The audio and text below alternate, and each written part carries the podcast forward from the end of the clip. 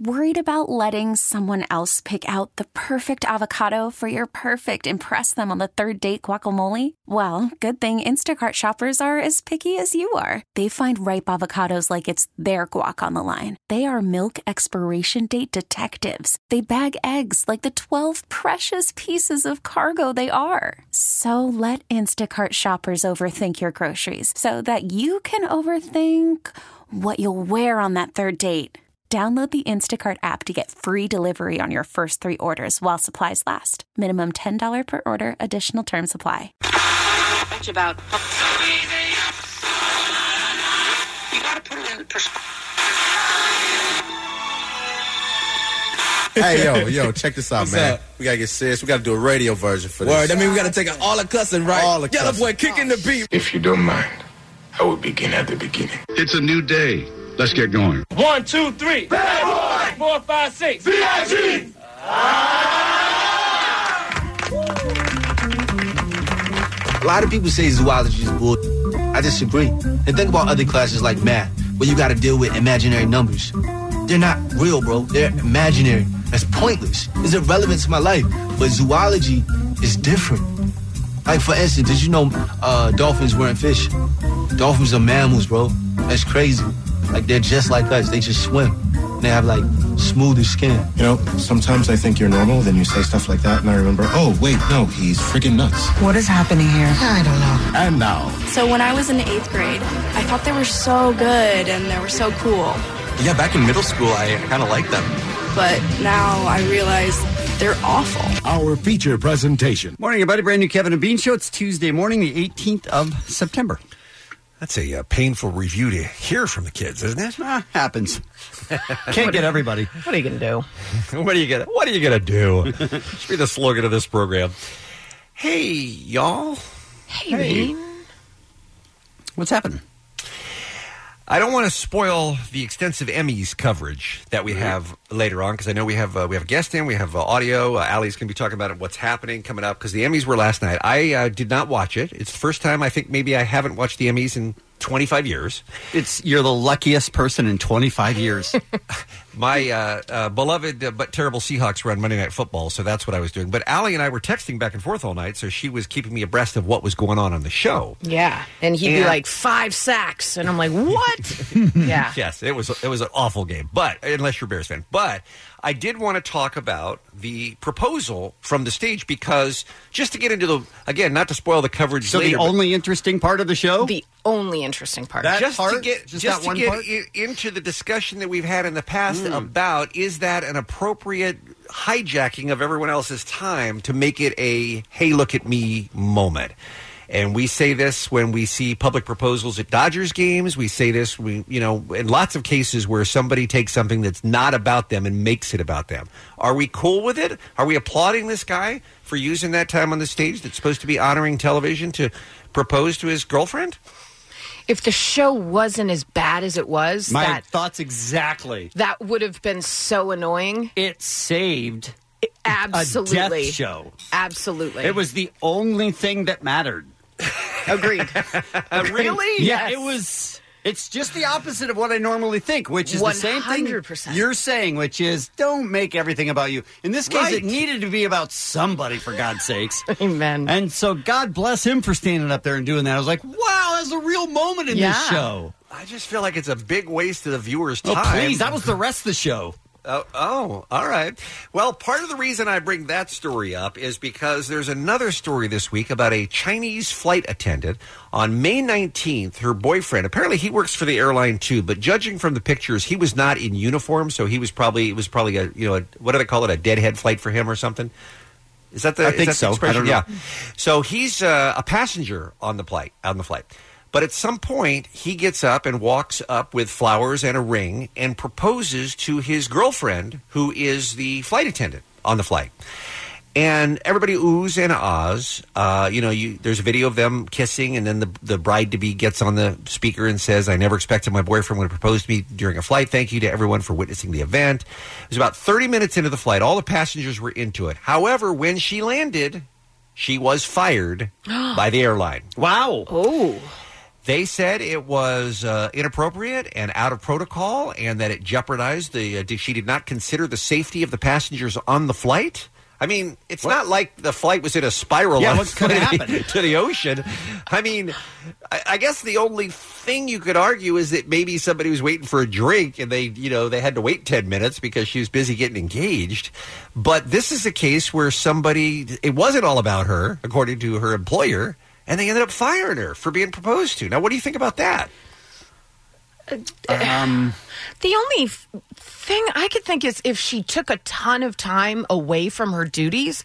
But what if some random guy decided to propose to her and do all this stuff? And she was like, huh, that's funny, that's weird. huh." And it would take the same amount of time. You know what I'm saying? No, Like if some if some person that she didn't even know like Uh-huh. s- uh decided, "Oh, I'm going to propose to this woman on my flight that I dig who's my Right. flight attendant." Okay. They wouldn't fire her for that. Right, but So- one is her choice, one isn't, I think. I don't. sh- She was surprised by it. Oh, She, was, surprised by it, but I guess they're saying, I mean, it wasn't really her fault. She didn't initiate it. By That's the way, what I'm saying. How bad does her fiance feel now that he got his girlfriend fired? Exactly. He's got to feel bad. He's got to break it off. I don't know. I think so. She Oh, can be no. unemployed and Right. alone. I think if you took a vote of the people on that plane, they would say it was a sweet moment and they're glad they got to see it. Yeah, But- But I guess when you're working for a company, they have the right to say how you spend your time when you're on the clock being paid by them, I guess. So What airline is this? this is um Alaska you said? No, it's a Chinese uh, it's Oh, a okay. Chinese airline, yeah. Well, I'm not going to Um, use them for my flights to China. China Eastern Airlines coming it's up. called. Yep, at least four. China Eastern. So anyway, so uh, the takeaway here then is proposal on the Emmys, thumbs up. Proposal on the plane, also thumbs up, right? Whole, yes, Mm-hmm. I love love. I don't. I hate these things. I think it's crap having to watch them, and I loved it last night. Same.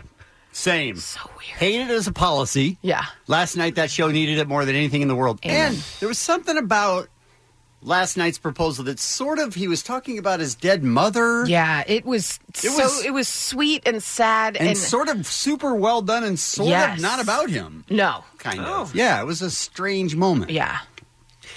Should you be able to win an Emmy for producing the Oscars? That's another great question. Or directing the Amen. Oscars or whatever it was That's he did. another great question. I don't know. Because it does seem like it's it's a loop now. Yeah, it is. It's incestuous. It's just award shows giving awards to other award shows. Right, exactly. All right, let's talk about today's Kevin and Bean show, shall we? I'm right here. And I don't care that you're uncircumcised. Just gonna have to change that. Michael Schneider is going to be here in studio talking about the Emmys. He sure takes the worst press room photos, doesn't he? Did I you have not see- noticed that, no. Did you see Allie? He was tweeting all the backstage photos as they win. They come backstage for interviews and whatnot, and all of them are from like 80 feet away and blurry. Oh, Michael. I'm just trying to. Maybe he needs to get his own guy. I, I'm just trying to figure out what the point of it is. Oh. Wow. We'll have to ask him about that. okay. Uh, comedian Christopher Titus joins us today on the program. Very excited about that. We have uh, Jensen Karp, our Kevin and Bean beef correspondent, telling us about uh, Eminem and Machine Gun Kelly. Sure. Okay. It's happening there. Whose side are we on for this one, by the way? I would say I Eminem. don't know yet. Maybe M&M. yeah, Eminem had a much better diss track, and I'm going to blow your minds with a tidbit coming up. Okay. All All right. right. What kill shot? Okay.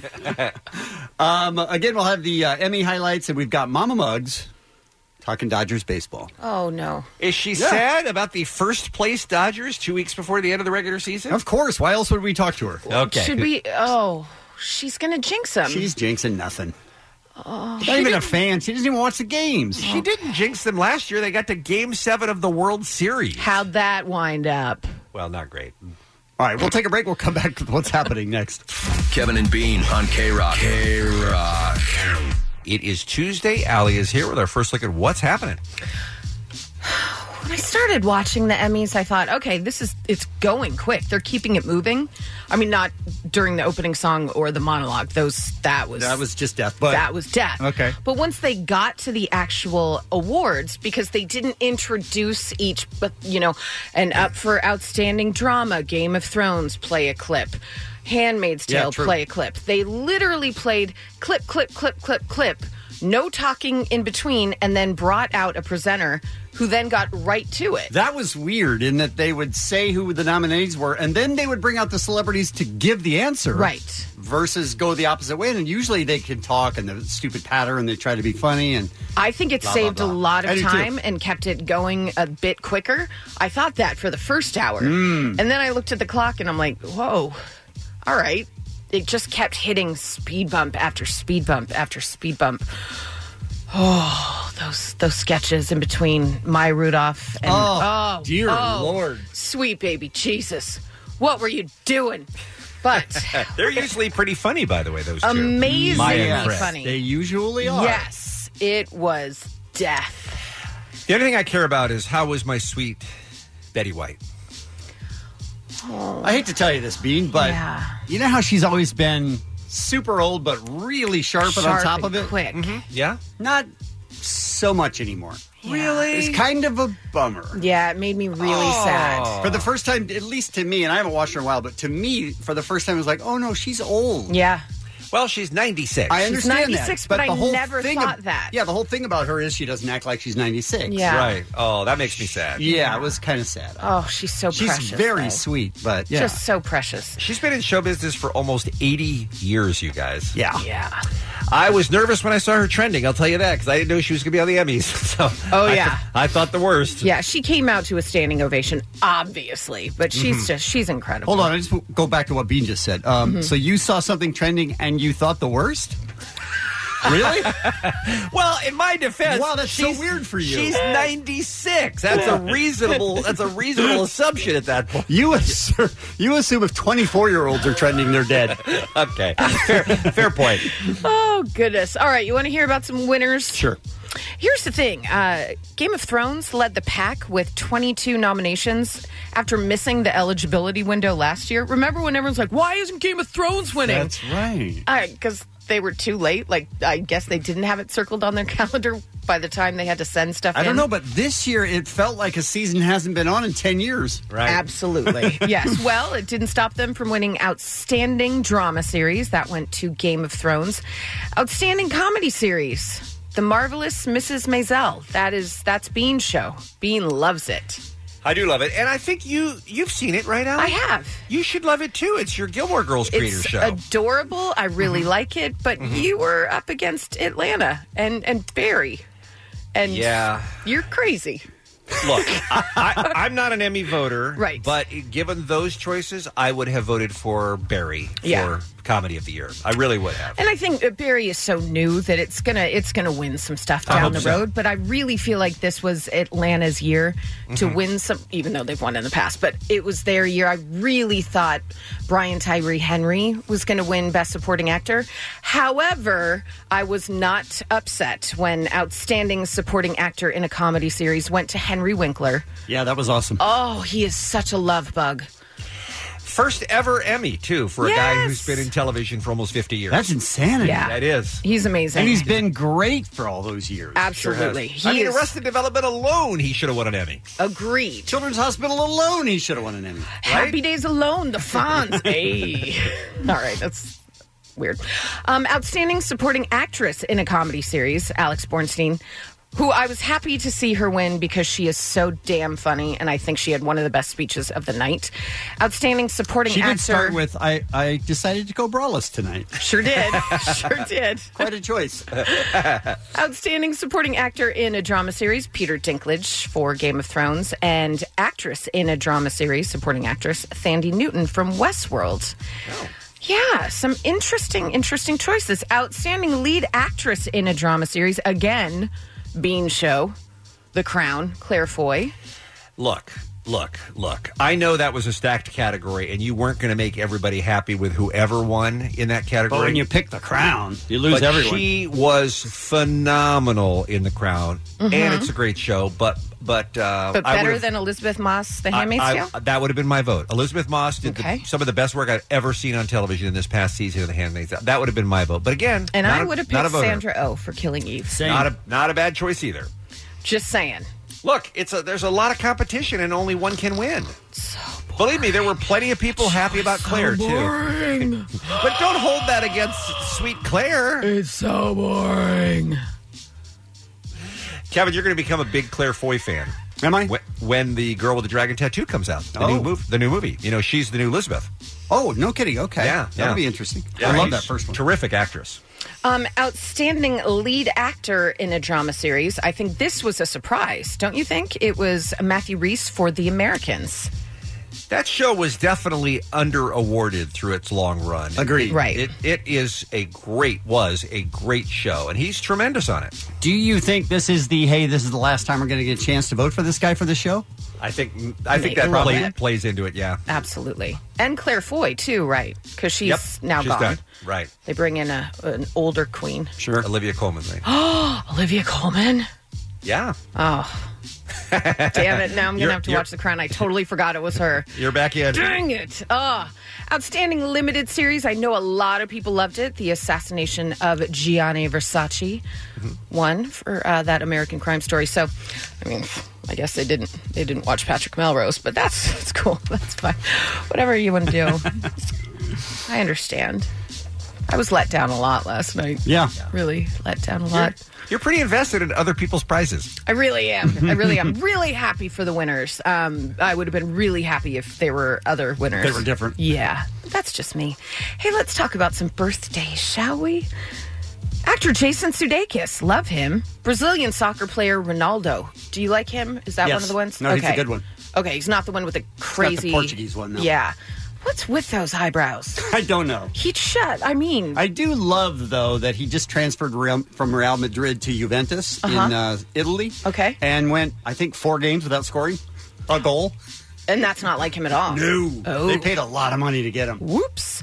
I think he finally scored one. Oh, good. Actress Aisha Tyler, actor James Marsden, model, and I believe an actor, Patrick Schwarzenegger, and Jada Pinkett Smith. And that's what's happening. It's the Kevin and Bean Show. K Rock. Kevin, I know you've been a uh, huge Eminem fan. Yes. Since the real Slim Shady. Did you ever think we'd get to the point where he would be the cranky old get off my lawn No. guy? No, I did not. That's all he does now is spend time yelling at the kids. And if there's one person who can break it down for us, it's our friend Jensen Karp who's on the line. Hit it, Steve. Jensen Karp, your flow is so tight. You rock the mic right. I can't believe you're right. Jensen Karp, come on, blow up the spot. The world famous K Rock. Let's talk hip hop. Jensen is our uh, hip hop correspondent and also the uh, head of the beef division. And I think it's time to talk about what's going on with Eminem. Why? Why has he been in so many fights with so many people throughout the years? Uh, Innocent people like Christina Aguilera somehow get in his sights. People like Everlast. People like Ja Rule. He's always battling with someone. Why, Jensen? Well, it's usually people who necessarily can't defend themselves to the to the degree in which he can rap. He never goes against people that are as good as he is, and we're sort of seeing it this time because this has more white people infighting than like a Whole Foods parking lot. uh, he always reaches for the Kardashians. He was still rapping about Christopher Reeves uh, when he was dead. I mean, these are all sort of very easy targets for him, and he's been doing it for years. Now I don't know. I'm going to confess here and tell you that I am not super familiar with Machine Gun Kelly. Is he a big name in the rap world? Um, no, I wouldn't say he's a big name, but what he's done over the past six to eight years is sort of develop a, uh, a loyal fan base. He started off with Diddy, um, signed over there for a bit, and then has has just you know kind of consistently released music. He's went more towards the rock side, uh, showing up on Warp Tour and stuff like that. But he is technically a good rapper. Okay. I mean, he's nowhere near Eminem, but I mean, he is a technically servable rapper. Yes. Okay, that's what you want. Is technically servable. Yeah, he's like, you know, uh, it's like how Denny's has servable pancakes. They're not as good as IHOP, but it, it's all within the same realm.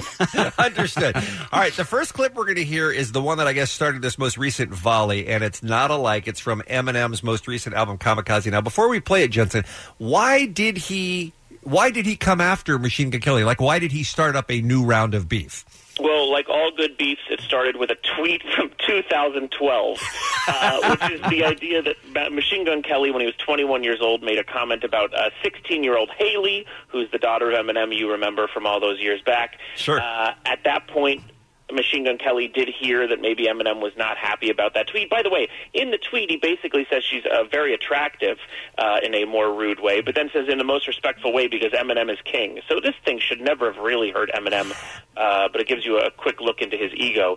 Uh, and then from there, uh, he, Machine Gun Kelly believes that he was uh, banned from from uh, rapping or appearing on Shade 45. So he mentions that, and that's where that's it. That's all this came from. Wow. Okay. All right. Uh, so here's uh, here's from Kamikaze. Here's uh, Eminem talking about MG Kelly. Next time you don't gotta use Tech 9 if you wanna come at me with a submachine gun. And I'm talking to you, but you already know who the fuck you are, Kelly. I don't use sublims, insurance us don't sneak this. But keep commenting on my daughter, Haley. I keep on telling motherfuckers, but just in case you forgot, really, you need your memory. Draw like strawberry or pineapple apple pot jelly. I respond early, but this time you asking about the sound off like a nickel cock to me, Glock to me. God, let me put a nickel silencer on this little non-threatening blonde, very cornball taking shots at me. You're not ready, fool, break yourself like Rocksteady Queen. Obviously, I'm not getting through. We can get it poppin' like Red and Rock, letting off. Whoa, he can he can rap. He can yeah, still rap. Somewhere in there in that Micro Machines guy commercial, uh, he's making fun of him by saying that Machine Gun Kelly went on a Tech Nine song and kind of said some subliminal stuff. And uh, I mean, he mentions him like on other songs, even on the album. It's just sort of a very easy target for him on that record, and it comes up a couple times. All right. So then MG Kelly comes back with a diss track that I think a lot of people were impressed with called Rap Devil. What do we need to know about this? Um, just that when you're not as big as Eminem and Eminem comes at you and you're a serviceable rapper, this is what you should do. Immediately come out with something. Uh, and I think it's a pretty impressive. Uh, I had everyone had low expectations. I think it's pretty impressive. And anytime you can say to a man, "You have a weird beard," I'm all aboard. Somebody grab me some clippers. My beard is weird. Tough talk from a rapper paying millions for security a year. I think my dad's gone crazy. Yeah, Haley, you right. Dad's always mad, cooped up in the studio, yelling at the mic. You sober and bored, huh? I know. About to be 46 years old, dog. Talking about I'ma call up Trick Trick. Man, you sound like a bitch, bitch. Man, I can handle your ish. Mad about something I said in 2012. Took you six years and a surprise album just to come with a diss. Oh wow! I mean, correct me if I'm wrong. Granted, you said he's just a serviceable rapper, but he's short. He's got a weird beard. He wears weird hats. Now he's got a lot of money and he has security. Really, Machine Gun Kelly? This is this I is mean, it. Listen, there are things i- in that rap song that are just kind of things that we all have said, but no one has said on record. Which is like you're lonely, you're bored, you uh, are 46 years old, you're still you're still making fun of children. Right. Um, those are things I don't think Machine Gun Kelly is necessarily the medium in which we in which we wish it was said. Uh, but then again, Eminem doesn't pick targets that will come back correctly. Like for example, right now, Jay Electronica, who's a rapper out of New York City, that's kind of a mythical creature in hip hop, very good lyricist, signed to Jay Z, all these things. He's been taking shots at Eminem. Eminem has completely ignored them. So we don't have the rapper that we want coming. I mean, Ja Rule is not who I ever wanted to go at Eminem. Right, So right, right. When I, when I came on your show and we listened to Drake and Meek Mill or Drake and Pusha T, like we heard two, you know, four incredible rappers, three incredible rappers go at it there. We've never had that opportunity with them. That is a very interesting point, Jensen. I totally see where you're coming from. All right. So your thoughts on Eminem's latest volley in this beef, kill shot. I mean, I think it's all semi mediocre between him and Machine Gun Kelly. I don't think there's anything here that really is uh, worth talking about. It, it, it, it, both sides, you're sort of like, dudes, I don't know, stop doing this. uh, it, it just feels like i i- if you like what rap beef is, but you want it to be more white and serviceable at a hot topic, boy, do I have a battle for you. Here's Eminem. Stand, stand, son, listen, man, dad isn't mad, but how you gonna name yourself after a damn gun and have a man bun? Giant smoke, eyes open, undeniable, supplying smoke, got the fire stoke. Say you got me in a scope, but you grazed me. I say one called it in a scope, and you swayzy. Your reply got the crowd yelling woo, so before you die, let's see who can out petty who with your corny lines. Slim your old out, Kelly, ooh, but I'm 45 and I'm still outselling you. By 29, I had three albums that it blew. Whoa. Um, he's... I, I don't know if that's really something I need to hear more than once. I, I will say this: he did say he was going to make him Swayze. Yeah. And obviously, that means like ghost, dead, whatever. It was released on September 14th. Patrick Swayze's date of death. That's nuts. I mean, that is remarkable Wow. research, but I also think maybe he just meant he's going to make him a good dancer with Jennifer Grey. We don't need you anymore, Jensen. What we have about Allie. this? Kill Shot is a movie about a veteran assassin hunting down a guy named Colson. That's Machine Mm. Gun Kelly's middle name. I mean, we know what Eminem is doing holed up in his Detroit mansion He now. is googling stuff left and right. Uh, but the cool thing is, just yesterday, I mean, I, I, this is, might be coming down. I don't know why Eminem would continue to do this because Machine Gun Kelly went on stage at a concert wearing the logo of Kill Shot that Eminem put out of, uh, of Machine Gun Kelly's head in a crosshairs. Machine Gun Kelly sees this as the marketing tool that he needs. So if I was Eminem, I would back away. At the same time, Machine Gun Kelly has another completely different beef going on with G Easy over Halsey, the pop star. Uh, Iggy Azalea came in and did a tweet saying the Eminem uh, battle uh, re- response wasn't very good. So the Caucasian meter is very, very high right now. and let's be honest, Machine Gun Kelly is opening up for Fallout Boy just for another added white bonus in there. Allie did the research. Just wow. saying. All right, Yeah, last this question. whole thing sounds like a Skechers ad. last question. Eminem obviously still has very formidable rapping skills. Yes. If he could just find something that we care about to rap about, it would be great, right? It's very difficult. As a 46 year old man, I'm 38 myself and used to be a rapper, and I, I, I always say uh, it's difficult to find many words to rhyme with mortgage uh, or, or, or, or tax credit. Um, these are all very difficult things to rap out. Uh, gray hairs. But Jay Z does it. Yeah, he's he's an anomaly. I mean, he really truly is. Someone like Jay Z uh, has been able to make that crossover, but still people make fun of him for talking about art and museums. And I mean, people do still get their shots in. But yeah, it is it is you, a one in a million situation to become a rapper who's able to excel in their forties. Fantastic. Well, thank you for breaking down for us. Always a pleasure to have you on the program. By the way, follow him on Twitter at Jensen Clan. That's with a C, not the bad one. Jensen Clan eighty eight. And uh, we'll see you later in the week. I'm taking a taking a vacation, Jensen. You're going to be sitting in for me soon, so we'll see you back on the show. All right, buddy. That's right. See you soon. Take it, Jensen. Okay, thanks, man. Bye now. It's the Kevin and Bean Show on K Rock. Let's take a look at last night's Emmy broadcast, which may still be on. I'm not sure. I got to tell you, Michael Che and Colin Jost, Uh-huh. who are the uh, Weekend Update hosts on uh, Saturday Night Live, are not at all funny to me. No. I heard again. I didn't see it last night. I heard that it looked like a one of those videos that you force a hostage to make. Yes, you did. Yeah. to get money from the parents. And I always thought, you know, okay, well, maybe they're just under the crunch. They have a whole, just a week to get put together a whole thing. Sure. But for the Emmys, they'll have some time to prepare for Uh-huh. stuff like this. I don't know if you know this, the first Emmys were held back in 1949. Things were very different back then. Gas was 17 cents a gallon, Mm-hmm. a new home cost $7,000, and we all agreed that Nazis were bad. yeah. See? That's not a that's not a terrible line, I mean, right, but it's is that what you're going for on the Emmys? Is not a terrible, terrible. line? Yeah. Yeah. I mean, it's just, it was just, and that you could see exactly what they're going for. And there's a kernel of a great joke in there, but it's a first run at it. yeah. Why not go ahead and And their pacing is very slow. very slow, and they wait for the other one to respond and laugh so they could look at them smugly. They just are so FM. smug. They really are. They find themselves so funny. I don't know. It just here's another clip. Say a quick hello to the thousands of you here in the audience tonight and to the hundreds watching at home. Hi, Silver Lining Senior Center. You know who's not? What my mother's not watching. What? Well, she said she doesn't like watching white award shows because you guys don't thank Jesus enough. That's true.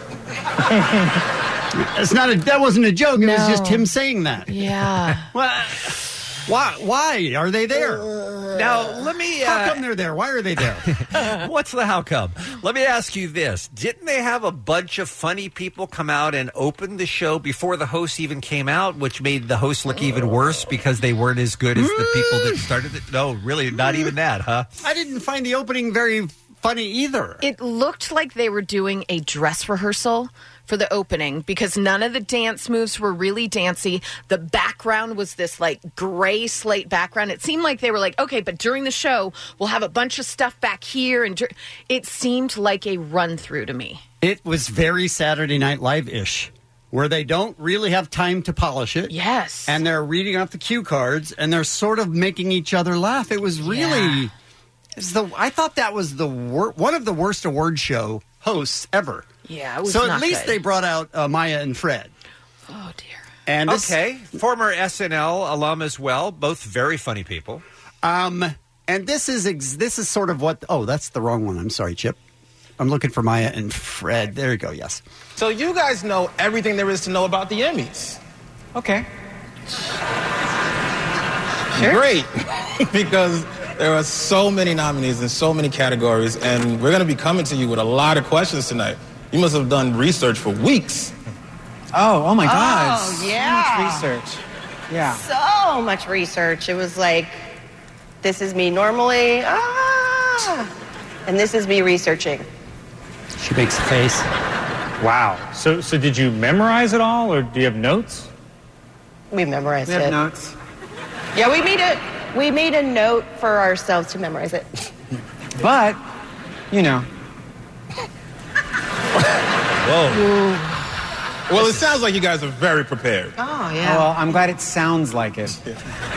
You know what? We're actually over prepared. Yeah, it's like dial it back. You know, it's like TMFI, too much fascinating information. Too much. This okay. tedious. Well, when we have a question, we're going to come looking for you guys. Uh, you better, little man. Uh, Uh, Okay, so they didn't even ask him a question. That was just the setup for the bit. Yeah, at least they didn't go back to them often. Oh, Oh, no. It was. That sounds rough, you guys. brutal. I laughed once though at the opening, you guys. Once, if I could just share this one joke because it was actually funny. But that's It it. was in the middle of a dull joke. Well, uh, Michael Che was talking about uh, The Handmaid's Tale. He said it takes place in an imaginary future where an entire group of people are violently forced to work and make babies against their will. It's what black people call history. But then. See, That that's was- funny. That's funny. But then he said it's roots for white women. That's funny. Right. That one line is funny. All right. Okay. Uh, That's all I had. That's all I laughed All at. right, so the Oscars director got up and won Best Directing for a For the other Oscars, for another yeah. award show Mhm. or whatever, and no one saw this coming. I'm really grateful to be here, uh, but it's bittersweet. Uh, the person most proud at this moment would be my mom, and she passed away just two weeks ago. I, uh, my part of my heart is broken. I don't think it will ever be repaired, but um, she's in me, and she always will be. Mom always believed in finding the sunshine in things, and she adored my girlfriend Jan. Jan, you are the sunshine in my life. And mom was right. Don't ever let go of your sunshine. You wonder why I don't like to call you my girlfriend? Because I want to call you my wife. Oh, and I'll tell you what. Here's the thing: is that if you sort if you knew that that was Mm-hmm. coming, you're like, okay, we don't need another public. This was the first time that everyone woke up. yeah, And people jumped up. Benedict Cumberbatch Yes. jumped up. He was like clapping over his head. Seeing people's reaction to this moment that no one expected. sort of heartbreak mixed with beauty. It was an amazing moment. I loved That- it. That's the first time I've heard it sound like there was an audience Yes, in the room. because that's the first time they remember anything happening. Yeah, they're like, whoa, what's happening? We're waking up. So that was one highlight, and then the other for me was Henry Winkler. Oh, Henry amazing. Winkler w- winning his first Emmy Yeah. in I don't know how many years, and he gives this speech. I only have 37 seconds. I wrote this 43 years ago. Okay. All right. Can I just say, Skip Brittenham said to me a long time ago if you stay at the table long enough, the chips come to you. And tonight, I got to clear the table. If you get a chance to work with Bill Hader or Alec Berg, run, don't walk. Thank you for producing us, for creating us, for directing us, and, and for um, Bill for acting with us, and all of our wonderful writers Sherry Thompson and uh, wonderful Sharon, Sherry Goldberg, an extraordinary publicist, uh, uh, Cliff and Aaron and Chris, who represent me for almost for the first time. I feel represented. I can't stop yet. My wife, Stacy. Oh my God, my cast and crew and and the kids, kids, Jed, Zoe, and Max, you can go to bed now. Daddy won.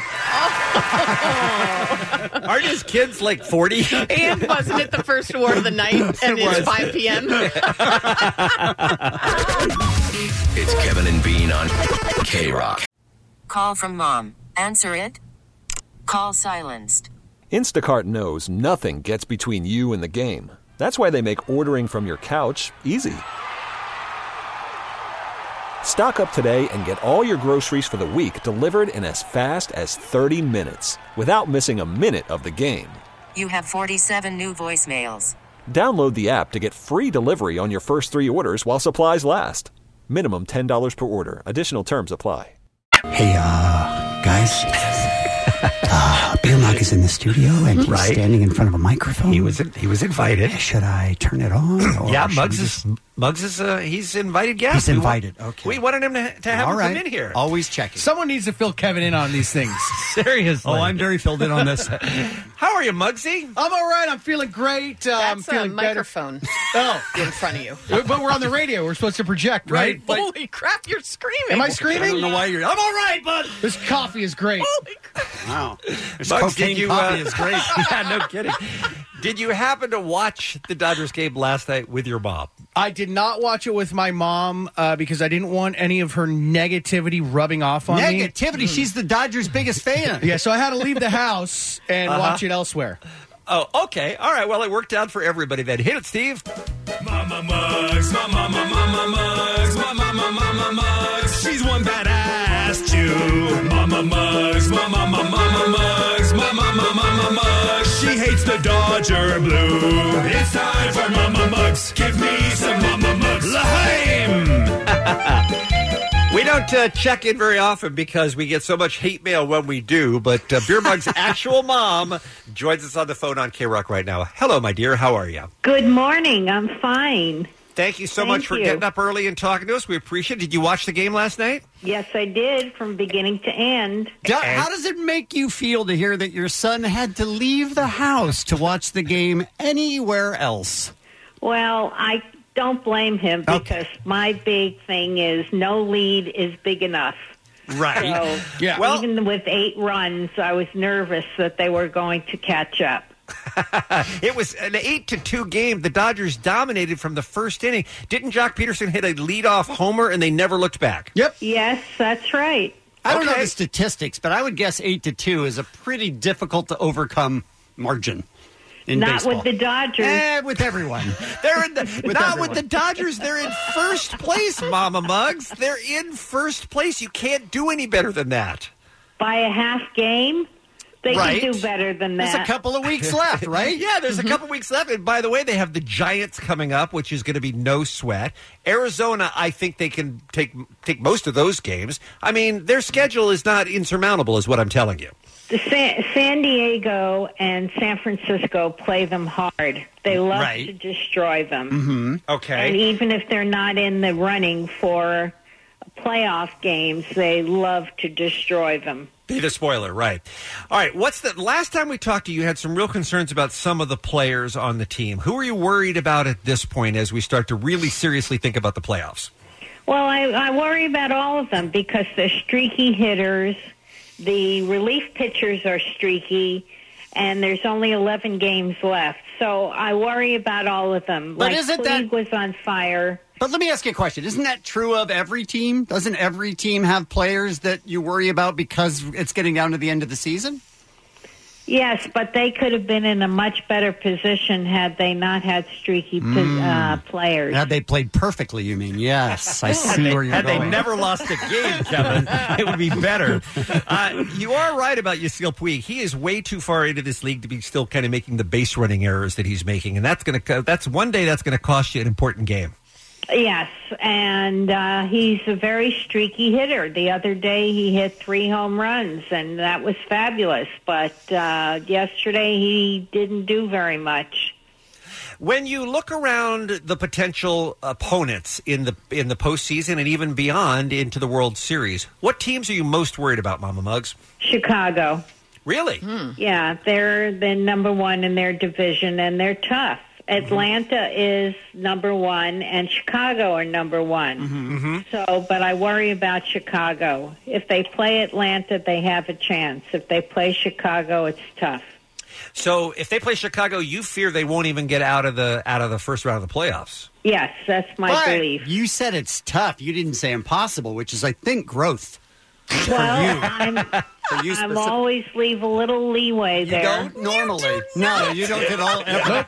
ever. Doesn't happen. Mama Bugs, now that we're uh, you know a whole season uh, behind, ha- have a whole season behind us after that terrible seventh game loss in, in the World Series, don't you think that is the kind of thing though? Because you've got uh, all the same guys back. Don't you think that's the kind of thing that's going to really just push them even harder to make sure they don't feel that heartbreak again?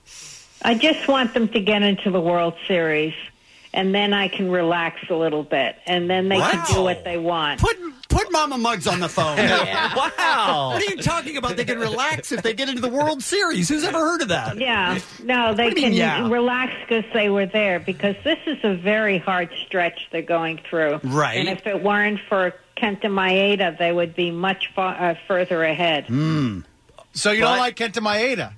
I like him, but he has a heart condition and he can't You're play thinking that of, uh, often. and when he does play, it's not like lights out anymore. You mean Kenley Jansen? You said Kenta Maeda, Mom. Ah, I'm sorry, Kenley Jansen. Yeah, yeah, yeah. Okay. She hates Yes, heart can't conditions. rely on Kenley Jansen. Sorry. Heart conditions are the worst, right? Awful. I hate that it. guy, right? Dicks. So Got a are you better able? heart. Are you able to enjoy the last eleven games? No. Are you I don't in? enjoy him. I'm going to sit on the edge of the sofa and bite my nails. Okay, but at the end of last night's game, for example, when the last out happened and it was eight to two, did you go yes?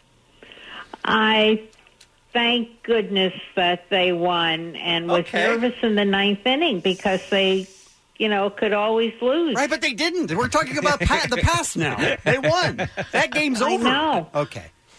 Right, but what But if they go tonight back, they Kevin? face- tonight they face a very tough pitcher, Right. Freeland, who won 15 games and lost only seven, and uh, he is a tough pitcher. So Okay. All right. Oh. here we go again. Muggs, Oh. here we go again. Muggs, how did you end up being such a sunshiny, uh, optimistic guy growing up in a house with Mama Muggs? I just was just trying to do the opposite of what Mama Muggs did my whole life. Oh, so you're a Dodger fan? Yes. Oh, I got it. Yes. All right. I'm sure we'll talk to you as we get into the playoffs, Mama Muggs. We love you and we appreciate you coming on the show. Thank you so much. Thank you, Mama Mugs, Mama, Mama, Mama Mugs, Mama, Mama, Mama Mugs. She hates the Dodger blue. It's the Kevin and Bean Show. K Rock. You guys are so lucky you didn't just hear Michael Snyder's talking. Seriously. I thought it was a great idea. That's a genius idea, but- genius idea. Wow. On brand, right? Right. Our friend Michael Snyder is the executive editor of IndieWire and editor at large at Variety. He also should have hosted last night's 70th annual Emmy Awards, but he did not get the call. How are you, sir? I did not get the call. I am good. First off, I want to say I want to give Kevin a shout out and say thank you. I downloaded I downloaded the Radeon Durf Com app. Mm. I've been listening to K Rock HD two, Freddie Snakeskin since then. It's a great app. I see. I knew what you were getting at. Thank you, thank you. Okay, Most good. people didn't see that far ahead. Yeah. Right. Radeon Durf Com. Download it today. I like it. So, Michael, um, you were in the press room last night. Uh, you got a chance to see all the stars up close when they came back after they won their statues. Good time. Did you enjoy it? Yeah, I mean, uh, there were there were some great stories. Henry Winkler, I know you guys were talking about He's earlier. the greatest. He he is also just one of the greatest, like in Hollywood. Period. The Yeah. nicest guy. Just so the nicest human being, and a lot of times that doesn't go together with Hollywood. Yeah, yeah, exactly. So when the nice guys win, it's Yes. really great. And did you see he even on Instagram posted a photo of him and Ron Howard? I I know, love I that. love yeah, it. yeah. So great reunion stories. So there were there were some interesting stories last night. Uh, a lot of unexpected wins, a lot of disappointment, a lot of surprises. Uh, Well, Oh, we were talking earlier, Michael, that some of these categories were so stacked that you were always going to disappoint somebody Yeah. because there are just too many great performances in some of these categories. Yeah, yeah, and some of these categories could have done with like three or four more nominees too, because they still snubbed a lot of people. But right, you know, so so you you weren't going to lose no matter what. Uh, a lot of great shows, but nonetheless, I was I was disappointed that Atlanta was was blanked. Hey, you know, man. it should have gotten a lot more than than what it did. It was 0 for 16 last night. Yeah, it was Right? That was surprising because it had done so well the previous year, and I really was expectant to pull off a win in comedy. Um, Agree. Uh, yes, season I- two was even stronger than Yeah, season yeah, one. yeah. by Now, a Teddy long shot. Perkins, of course. Teddy Sure. Perkins, let alone Brian Tyree Henry, the Woods episode. Yeah. Phenomenal. All right, Let's talk about Teddy Perkins for a minute because this is something we haven't. Yeah. So, uh, for folks who don't watch Atlanta, they did an episode where Donald Glover was dressed up playing essentially a Michael Jackson character. Right. By the way, Drudge Report headline this morning black actor in whiteface at Emmys. You know, they're going to try to turn it into some sort of Ugh. race thing, right? Oh, jeez. So, last night in the audience was this character, and people, I guess, were thinking it was it was Donald Glover.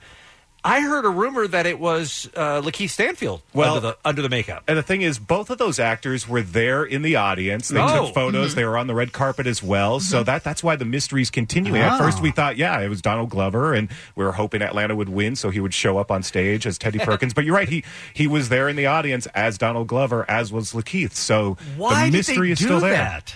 Well, I think because we're talking about it today, Sure, right? absolutely. Just to be wacky. It's- it's Publicity, yeah. Total performance art. I mean, it's the t- it's it's like the Tony Clifton of our time Mhm. now. I think. Good so. reference. Good reference.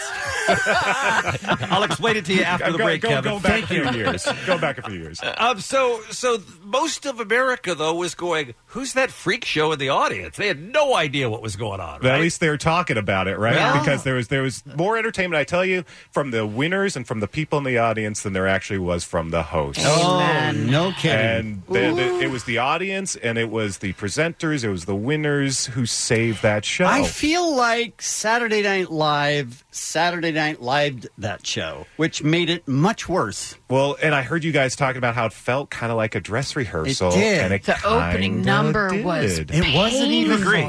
You agree. Yeah, it wasn't yeah. even fine tuned. You couldn't even tell that this is a big deal, and they put more effort into it. Yeah, yeah. It's and just I- sort of like, oh, we'll wing it. I It'll be think so- fine. some of the pacing that might work on Weekend Update might not necessarily work hosting an award show. And doesn't work on Weekend Update. so I mean, Well, if they're- we're being well, honest. Their timing sounded awful. As Ali pointed out, they just stopped and waited for the other host to react before they moved on. Or And it the just audience. Killed, it just killed every bit of momentum. Now, I know the show was on NBC and they like to promote NBC stars. Was there no one else they could think of other than Michael Che and Colin Jost to host that thing that's on NBC? You know, in theory, the idea of giving it to the SNL folks, giving it to Lauren Michaels, not a bad idea. I mean, SNL easy. is no, but but seriously, SNL is still uh, it's a phenomenon. It's it's winning all these Emmys. It's the only broadcast show that seems to be winning Emmys these days. People still do watch it. They've got a great cast. I mean, Kate McKinnon, uh, you know, Adie Bryant. The list goes Do on. you watch it let them regularly? host it then. I do watch SNL regularly. It's 'cause- just not good. they- oh, that's it's- not true, Kevin. It's it's hit or miss, but you know I think they've had more hit than miss lately. I, I'll I defend agree. SNL a little bit, uh, it- but it, it- and uh, you know maybe if they had had the entire cast do more and not rely so much on Michael Che and, and Colin Jost, it would have been a different story. But you know It was is nice what to it see is. Kate McKinnon. It was nice to see um, uh, what's his name, uh, tw- tw- Keena tw- Thompson? Keena Thompson. Yeah. Yeah. nice to see Keena Thompson up there doing things. I mean, I guess that was the idea is spread the Saturday Night Live around, but it did seem a little bit undercooked for sure. Mm-hmm. Yeah, and they should have spread it around a little bit more. So What was wrong with Fred and Maya? Why was that such a d- Oh. disaster? Yeah, you know, again, I think they they they're an acquired taste. They're very dry, both of them, especially Fred Armisen. So what might work in a sketch on, say, Portlandia, might not necessarily work on a broad award show. Here's a tiny uh, clip of them. All right, everyone, it is time to check in again with Fred and Maya. Are you guys ready this time? Absolutely. Yep, let her rip. Are you ready or are you eating salad? I don't know, salad detective. well, Colin and I were just wondering has there ever been a tie at the Emmys? Yeah, you're wearing one. Thank you. Good night. You good? Oh my God. I think that weirdly actually plays better uh, as audio than than watched it last night. The you good I found funny at the Yeah. end of every one of those, but those were such giant wastes of time. It's like if you're going to pick that to be your centerpiece, put something into it. Well, you know what's interesting too is actually they were speeding through the awards Yeah. relatively fast, so they actually had some extra time. Did you notice at the end of the night, Will Ferrell actually came out and slowly walked? I thought to the he was microphone. doing that just to take the, the time away from the hosts. Well, I, was applauding. I think there was something to be said that they were actually a little long, a little short, rather. So they they probably told Will, you know what, you can stretch it a little bit. Yeah, So he 45 minutes stretched in, it. I wound up tweeting, this thing's going to be over by six. Yeah. Because they were going through it, Yeah, which Yeah. I kind of respected that they didn't do the long intros and here's this clip, here's this clip. It was just clip, clip, clip, clip, clip, presenter, award. Yeah, you know what they did interestingly and different uh, is they actually showed the nominees before they brought out the presenters. right? Which strangely I, enough. which I felt was to shorten the show Well, it's- some, And it exactly. worked. But they would still come out and do the ridiculous banter about half the time. So now when they open the envelope, you're like, I don't even remember what category we're in now. Right, right. And they, they forgot to announce the nominees. Like, what's going on here? It's- It was a little jarring. A little bit. All right, we have to take a very quick break. Michael Snyder is here, executive editor of IndieWire, editor at large at Variety. We're talking about last night's 70th annual Emmy Awards. We haven't really even talked about the winners. We'll do some of that when we return with Michael right after this on K Rock. It's the Kevin and Bean Show. K Rock. Our friend Michael Snyder is in studio with us. Follow him on Twitter at Franklin Avenue, also IndieWire.com, Variety.com. He was at the Emmys last night. We haven't talked much about the winners, Michael, and I, I guess I have to start with this question on behalf of about 290 million Americans. When they, if they tuned into the show last night, they thought, what the hell is the marvelous Mrs. Maisel, and why is it winning all these awards? Uh, yeah, you know, it, it's interesting. At the start of the night, Barry won a couple, and, and I ain't mad at it. I love Barry. You know, Right. Bill Hader's fantastic. And then Maisel started winning a bunch. And those two shows have in common is that they're both about performers. They're both about acting, about Hollywood. And Hollywood loves itself some Hollywood. Yeah. Mhm. So, you know, when, when you actually give uh, voters a chance uh, in Hollywood to, to vote on a show about their own profession, I guess they're going to vote for their own profession. Do you think, like the Oscars seem to run into problems with picking all smaller movies that most people haven't seen, do you think they're going to run into this with the Emmys because there's so many different pay services and different sites to stream on? And yeah. Yeah, that's the debate, and, and I don't know what the answer is because you know these are some really good shows, but yeah, it's it's there. A lot of them are on streaming services or on premium cable. Yeah, I'm, or- not, I'm not saying not deserved at all. I'm Yeah. just saying hard to find or you haven't found it yeah, yet. yeah, For the most part. And I think that's just the way it's it's going to be now because there are 500 scripted shows Yeah. on TV, and there are thousands of reality shows, and and uh, what I want to watch is very different from what you want to watch, and that's that's not going to change. So There's no consensus show anymore that everybody's watching. There aren't many broad shows. I mean, you know, This Is Us was was a pretty big show, uh, you know, for NBC on a broadcast network. But you don't see many broadcast network shows get this kind of honor anymore. Well, I'm looking at the list of what Maisel beat for outstanding comedy series, and all of them are on pay services, streaming services, with the exception of Blackish. That was the only network show that was nominated in that category. And in fact, i i- except for Saturday Night Live that you mentioned earlier and the Oscar telecast, broadcast TV won nothing else last night, right? completely zipped out. And and for for a network for like ABC, for example, which is a Titan broadcast network. That Oscar win was the only win that it got. You know, n- none of its shows won. CBS only got two Emmys overall, so it's a different world now, and it's it's a little almost awkward now watching the Emmys on a broadcast network when there are no broadcast shows being honored on that telecast. What's the sh- what's the uh, the the primetime broadcast show you think really is getting rooked? Would it be This Is Us? Is that the one that you, that ought to be winning Emmys right now? Uh, you know, you mentioned Blackish. That's that's a great show. Uh, so so I could see that winning something. The Good Place. Uh, I wouldn't have been mad if Ted Danson had won. Uh, you know, I think a Good Place deserves more, and maybe we'll get some as that show carries on. Uh, you know, there still are some really good broadcast shows. It's just they're they're being totally eclipsed by the kinds of shows that you can do on streaming. Maybe you only have to do eight episodes, and so you do your eight best episodes as opposed to twenty two episodes on, on sense. network. A lot of people thought the last Game of Thrones season, and that aired in what, like 2001 or something, was I was in high school. Yes. was subpar for Game of Thrones compared to previous seasons. Yet it still won Best Drama last night. Yeah, I, I think it's you know HBO still does a really good job of of uh, promoting its shows with uh, awards. Uh, you know, Thrones only won a couple last night, so so Dinklage won uh, for supporting actor. But then when it wasn't picking up any of the other awards, I thought, well, maybe this does uh, leave the door open for The Americans to win in its final season, or or Handmaid's Tale to repeat. Uh, and and interestingly, Handmaid's Tale didn't get anything last night. Yeah. Uh, Americans got a couple, so that's great. It got for writing and, and also for Matthew Reese, so I was happy about that. For all of these wins, do they have to have a, a push?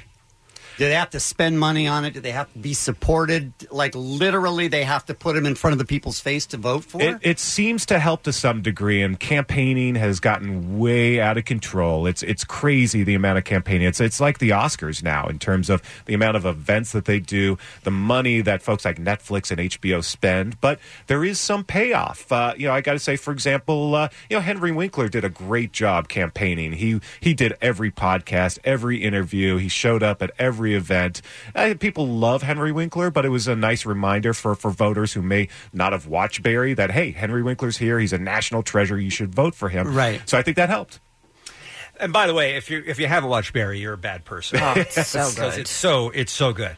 Um, all right, one more thing, and then I have a final uh, question for you, Michael, and that is I did not see the show last night because the Seahawks were on Monday Night Football, and that was a disaster of a different kind. But uh, Kevin and Ali tell me that Betty White is starting at 96 to lose a step, and that makes me very, very nervous. Yeah, yeah. Did it strike you that way? Because to me, I know she's really old, but the whole thing has been she's super sharp and she's not showing her age. And it seemed like last night I was a little bummed because although she's 96, she's starting to sound and act like she's Start, 90. starting to act like she's 96. And yeah. of course that's going to happen. Yeah. But it's just sort of a little bummer. Yeah, because a couple years ago she could still host a show. Right. She Mhm. she had a show on NBC. So you're you're right. I was a little dis- uh, It's kind of a bummer. Yeah, you know yeah. it's coming. Of course, it should have happened 10 years ago, but. No, it's not coming. It's not coming. She's fine. Betty's fine. There are a lot of these like 90 year olds who are still at the top of their game. Norman Lear, a good Yeah. example. I mean, he's still sharp as a tack. Look at uh, Dick Van Dyke in the Mary and the Mary Poppins trailer. by the oh, way, the excitement. there are still some old people out there getting it done. Betty has done her. She's done her part. Oh, though, right? agreed. She's Yeah. done her part. Yeah. Agreed. All right. Uh, does it matter that the, we're going to get an announcement any minute now that the ratings were down again for the Emmys l- last night? Does that even matter, or is it, or is it just it's built in now to the story? It's built in now to the story. It's inevitable. It's just the the way it goes. And and and again, it's it's true for all of these award shows because there are other options. There's so much TV. I mean, you were watching the Seahawks last night, Brother Bean. So it's everyone's. yeah, that's a whole other thing we got to talk about offline. Bean. Well, you are from Hawaii, Yeah. so I'm sure you take a great Oh. interest in my ukulele lessons. I, I listened to that segment with great concern, but we were talking about that offline, Brother Bean. Okay. All right. Very good, sir. Uh, where should we go for all of your outstanding coverage of the Emmys last night, Uh, Michael? IndieWire.com, IndieWire on Twitter, on Instagram, uh, all that good stuff. You're the best, man. Thanks for coming in. Bong bong. Kevin and Bean on K Rock. K R O Q. Allie's here now with another look at what's happening on a Tuesday. Well, early numbers. The 2018 Emmy Awards are down around 10% from last year. That's according to early data. We'll know much more when they do the whole time zone adjustments for Thanks, the Colin Jost. nation. Right? Right. Thanks, Michael Che. Right? Those guys were as bad as we thought they were going to be. Oh, yeah, they were. I, What? I feel That's pretty such a good about bummer. it. Allie, you were You feel delighted. good. I was delighted. I know you guys think I'm awful for wanting to be right about them being horrible, but my Oh, no, I God. believe they're horrible. Yeah. I just thought maybe they could step it up because it's the Emmys. You wanted them to. Yes, That's and- the difference between and you I and was I. wrong. I just wanted them to remain sucky so I could just be correct.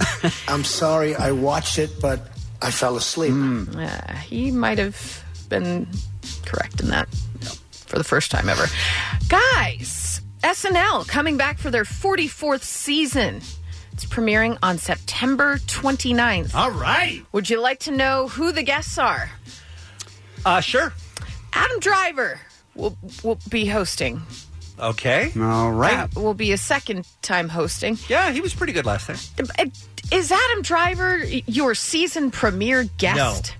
That's what I'm saying. I'm surprised. Guest host? No, I'm surprised Yes. at that as well. I mean, he's a big star. Right. But usually you want big star power. You, You want, want the- Jennifer Lawrence or somebody or, you know, somebody like that. Yeah. And there's usually a tie into a huge project that's going on now, Right. so they're topical or whatever. All I know is uh, Black Klansman was the last thing Yeah. he was in. Maybe it's something coming out in a couple weeks. I don't know about. But musical guest Kanye West. That will be his seventh appearance on the show. But I was thinking about um, someone that could host the show as well as be the musical guest, Right. Who has a really big movie coming out the following weekend. Okay.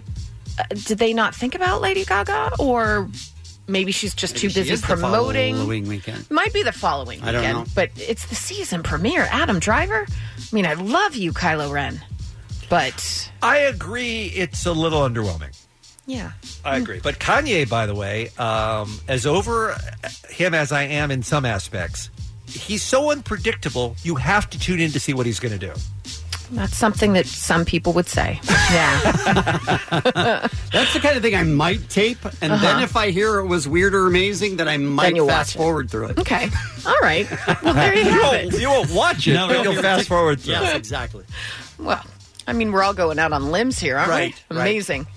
Well, Julie Chen is stepping down from the talk on CBS. This is one week after her husband, Les Moonves, left the CBS corporation under pressure, they're saying in this article. Some pressure, yeah. A bit. A bit of pressure. So her decision is effective immediately. She's going to address the decision through a videotaped message to viewers on today's episode. So she's not even showing up to say, This will be my last one. Goodbye. Thank you. So she quit at halftime.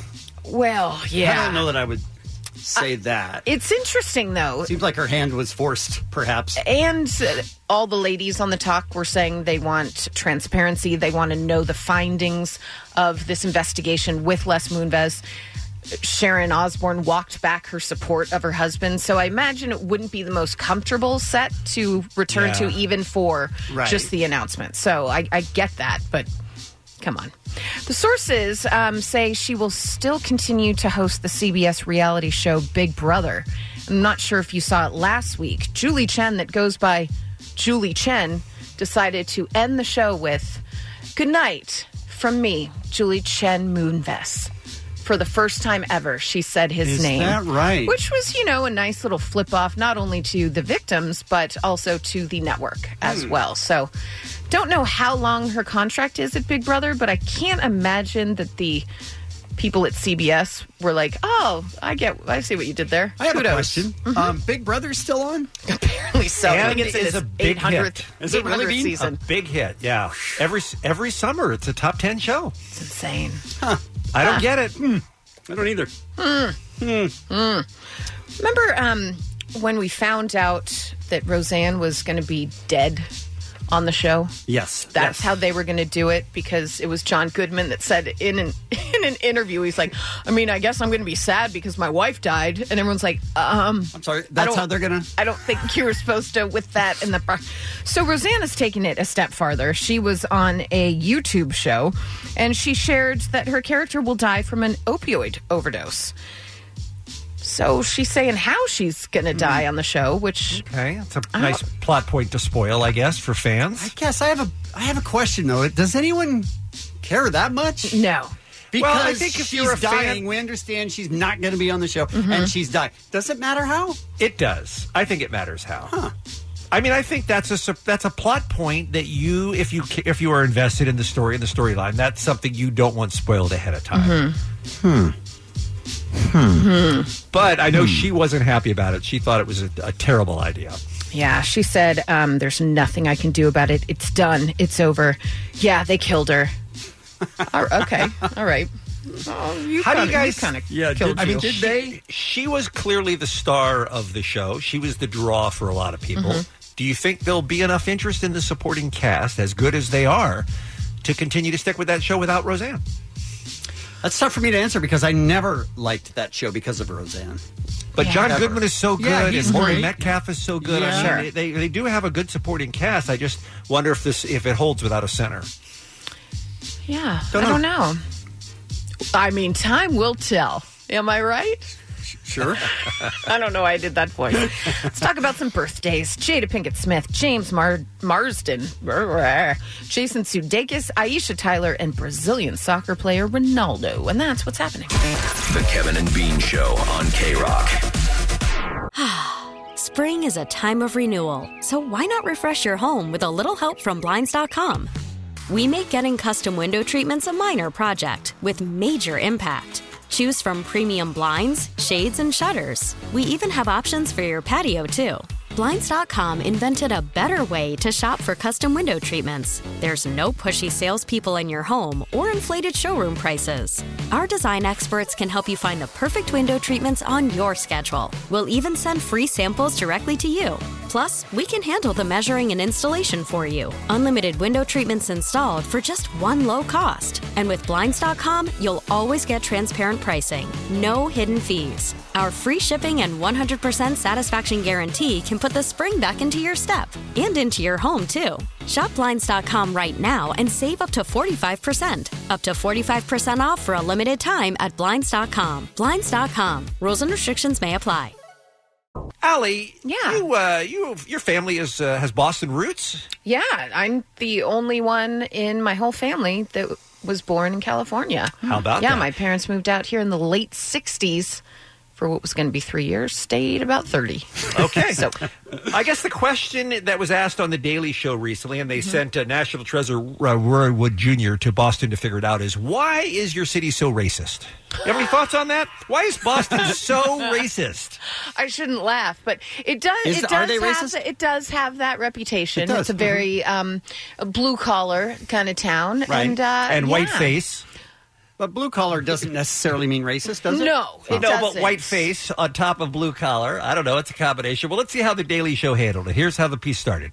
Boston, home to Mark Wahlberg, Donnie Wahlberg, and all all of the rest of the Wahlbergs. And by the way, the graphics that they put up included not only Matt Damon and Ben Affleck, who are from Boston, but Leonardo DiCaprio, Jen- uh, Jeremy Renner, like every white dude they had they had coming from Boston. It's also home to Spotlight, the team of Boston Globe reporters who exposed the city's church sex scandal. I'm here because the Spotlight team has been asking another uncomfortable question How racist is Boston? For decades, people have called Boston racist for numerous reasons. The Red Sox were the last baseball team to integrate. Bostonians violently resisted desegregation. Even in 2017, fans at Fenway Park called Adam Jones the N word. I mean, come on with the come on, right? On that. Yeah, that's not good. That's not good. And all this got Spotlight curious. Reporter Akila Johnson. So we wanted to look at why does Boston have the racist reputation and why does it deserve it? How do you measure racism? Well, you do it in a var- Like, how many times the N word is said in a day? Like a negrometer? No. The N word meter. No. Okay. So one study we found showed that the median net worth of white families in Boston was $247,500. All right. Wow. Two hundred and forty-seven thousand five hundred dollars for white folks. This is going to blow your mind. Okay, Please- that blows my mind. Yes, It should blow your mind. Uh, I mean, you know, it's it's got some of the richest counties. uh, You know, Massachusetts has some of the richest counties in America, but still, two and a, you know, a quarter of a million dollars average. Okay, now that's white folks. Listen to black families. This this you're going to want to source. Compare that to the median net worth of black families in Boston, which was $8. What? Eight. Like counting in thousands? Like $8,000? No, just 8 $8. $8. That's, that's not even a grande soy latte. In essence, net worth is what you own minus what you owe. And black folks in Boston don't own a lot. Does that seem It doesn't Possible? even seem No. possible, let It- alone Doesn't. But this is a reporter for the for the Boston newspaper who's saying it. I don't think she's in on a joke here. I think she's reporting it accurately. So Roy Wood Jr. did the only reasonable thing, which is to go down to Fenway Park and interview white people about whether Boston is racist or not. Huh. I wonder what they say. Surely the people of Boston must be feeling all that structural racism. To find out, I went to one of the city's most beloved cathedrals, Fenway Park. I don't see that racism myself, honestly. No, I don't think Boston's a racist city. I think that we've got a lot of like attention with with our sports being in the media. So, Boston's racist reputation is a conspiracy formed by people who hate Boston sports teams for winning all the damn time. Yes, they love to hate us. Come on, they hate us because they hate us. I mean. That's a very Boston thing to Wow. say, right? This is amazing. All right, Wow. more white more white people. Yeah, I don't think of Boston as a racist city I don't at think all. it's So, how do you know? I don't feel it. You know, Oh, it's he just a doesn't? gut feel. I don't feel like it's racist. I've dev- just never encountered it. Huh. And these are all Yeah, those these are are all, all- white people. Those are all white Okay, people Interesting. who, who interesting. aren't feeling the racism. All right. So then he goes to another part of town and interviews maybe some people who have felt the racism. Huh. The spotlight says the city has a race problem. Why haven't these Bostonians seen it? Ah, I get it. I've been asking the wrong people. If you want to know if Jurassic Park is safe, you don't ask the dinosaurs. It's not as racist as it used to be, but there are some blatant problems. A white person walks into a room in Boston. They don't have to think about that I'm the only white person here. On a scale of Jazzy Jeff to Jeff Sessions, Mm. how uncomfortable is it for black people? Tell me when to stop. All right, so he's moving his hand from one side to the other. Tell me where to stop. It's Jeff Sessions right here. Jazzy Jeff or Jeff Sessions? So about was it about 60, 70 percent comfortability. Not quite. Hey, boy, go home, but definitely Know not. your What's up? neighborhood. Know where you are allowed. Know where you're wanted. All right, so Wow. the, fi- uh, the final segment, he decides that the only way to unite the city is to create a uh, mascot, which is the the woke uh, walrus. That's the suit that he's wearing. So he's wearing a big walrus head, and he's got a what looks like a Red Sox jersey that says "woke" on it. So he's trying to get a chant going to bring the people together. What these people really needed was a mascot, so I gave them one. Introducing Wokey the Walrus. Who's got the best baseball? Boston. Who's got the best football? Boston. Who's number one in creating a system where structurally black people don't always get the same opportunities? So working already. I'm not sure if it's working already, but Roy Wood Oh, Jr. no. very funny on the Daily Show. You should watch the whole piece. Quick break. Christopher Titus joins us next on K Rock. The Kevin and Bean Show, the world famous K Rock. Christopher Titus. Yeah. All right, thanks- Oh, thanks for stopping in. You laid that out there. I thanks just- for having me on, guys. So I was late. Okay. It felt like there was something else coming. I don't know what happened there. Um, you're finally here. Uh, so I came across the late guys like I like I had stolen gold bars from Edward Norton today, Mm. man. I broke every law. I was in the center section. There was a bike lane. There was a kid on a scooter and a motorized scooter and a bike lane that he just. I was like, you don't matter. I got to get Kevin and Bean. and, and- and I was still four minutes late. And you guys were like, he's Titus is late to us. We're legends, and you guys are. You guys are from from, from the time I moved to L.A. I feel like Bean just meant you're finally here for the first time. Ah, that's Yes, true, that's too. what I meant, too. I wasn't at all being critical of uh, of you running late this But morning. I also no. said this: if I this is the first time I'm here after as long as I've been in this town, what did I do to irritate you guys 20 years ago? That's a great that question. Just paid off because I had to figure it out. I know we hated you. Yeah, right. Right, I remember. but- I remember that. I But remember why? that. But why did we hate you? Was it Why your dumb? did Was we it your hate dumb you? face? What Uh, was dumb- it? uh, my stupid TV show? Was it my TV show? Titus was great. I don't think so. I, no, yeah, I don't think that was I'm it. totally making up. We hated him. I, I didn't. Oh, he was okay. asking what what happened, so I was just Oh, no, answering a there's question. something. There's It's gotta nothing. be. No, I'm saying there's gotta be. But I'm fine. We're good now. Okay. We're- we're And- absolutely all right, good I- now. On our first date, I was late. See, look at that. That's horrible. Is it possible that there was something and none of us remember it? That's possible. That's 100 percent possible.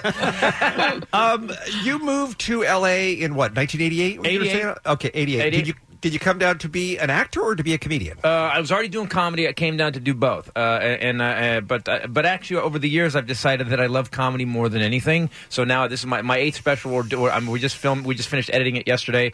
Uh, I, I just comedy's like breathing to me, man. I just love doing it. Plus, no n- douchebag network executive lawyer who thinks he's creative can come in and go, "We're canceling you," Or- Right. Or some guy who's never written a joke or written a script can't walk in and go, "Hey, we don't think that's funny." Really? Can I see some of your material? How about can I see one of your comedy specials, you douchebag?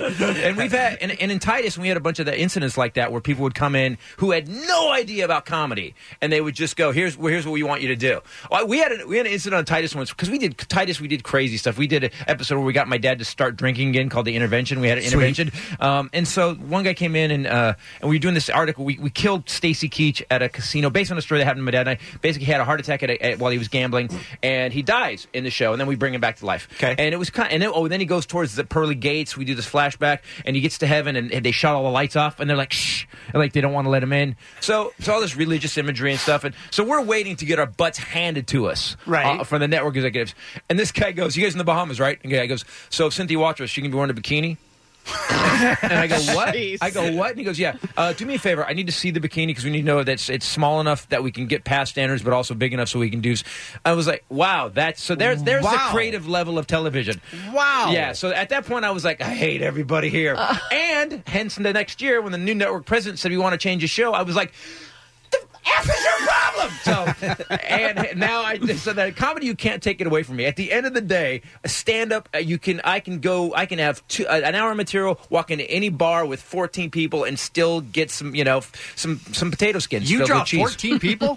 yeah, yeah, yeah. That's on a good night, my friend. On a good and night. it's still a rush for you. It's still super satisfying when you climb off the stage that you've done your bit. Yeah, especially when it's a new show. I I always try to do new stuff. Like I want to do like this new show, Marigeddon, is like I, I started out writing an anti-Trump show, and I and I the way I was, where I was performing. li- li- li- I needed Kevlar's expensive. I just Oh, found out yeah. Kevlar's Ah. really expensive. uh, the first night I broke it in, uh, I, I had written like forty pages, and I, I, I do. I've been doing this for thirty years. I don't I don't check anywhere. I'm gonna co- ask my agent, "Where am I going?" He goes, "Alabama." I was like, "No, That's a I am great not." place to debut the act, right? no, I am not going to Alabama. But I went there, uh, and and it was weird. And I was reading it off the paper, which is which I think that's what saved me because they, they they couldn't believe I could do that. They were like, he looks at the paper and then says what it says. He's like a warlock. so I'm uh, sure they loved you down there, Christopher. What's not to love? And so so then what happened is the first joke. So, so show started being an anti-Trump show, and I got I got man, I got people standing up. Make America! They're sc- like it was the weirdest heckling. So I figured out I, I was just preaching to the choir. So this new show what I wrote was I actually the first joke I wrote that saved the show. I, I, I said uh, I said you people I, I go you people that voted for Trump. I go you, guys- you- I, by the way you're my fellow Americans I love you, but you have to admit when that man walks towards a microphone, you have anxiety, don't you?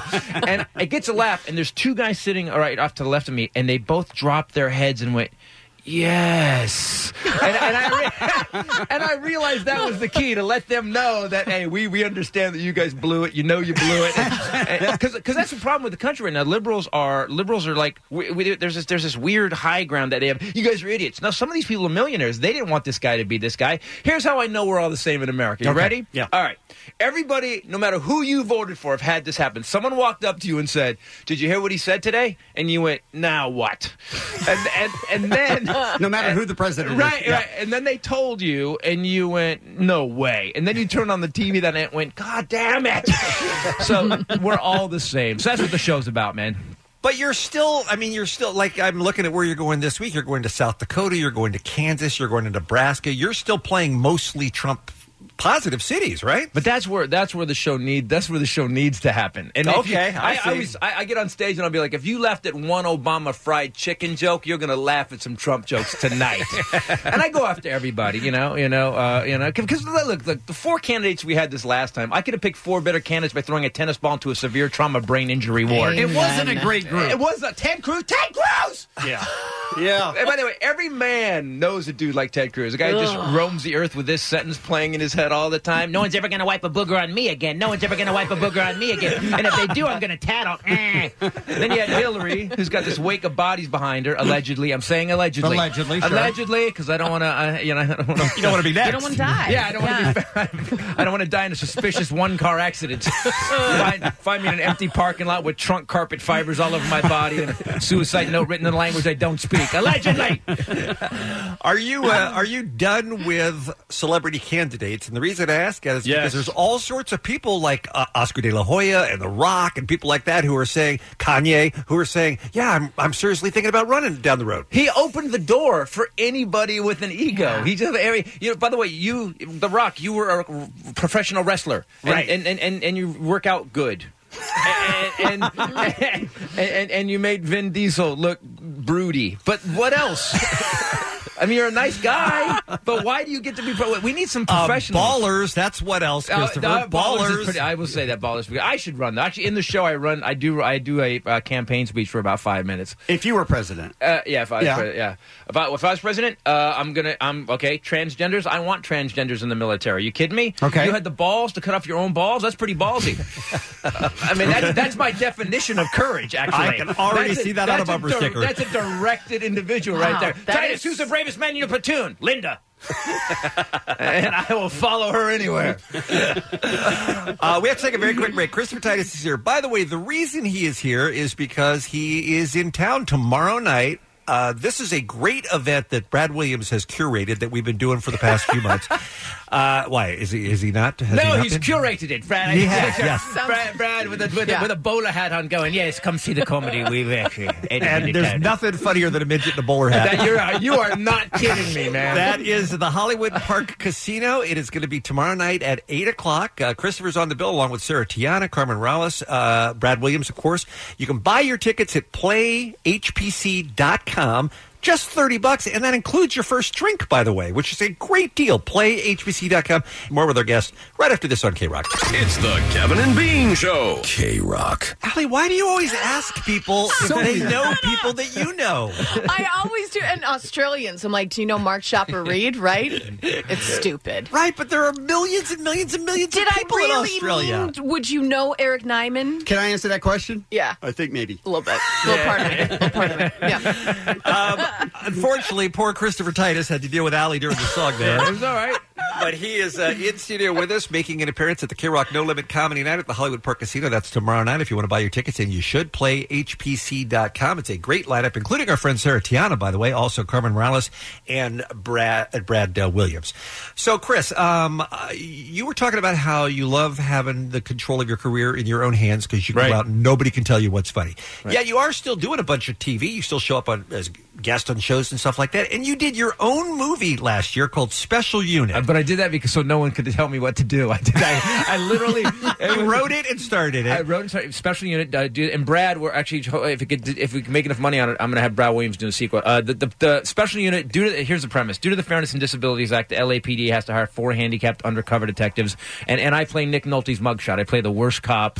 I, he's an alcoholic. He's he's he's taking protection money. He's when they they're trying to get rid of him, but they can't because he's been there too long. So they give him these four, and we use real disabled actors.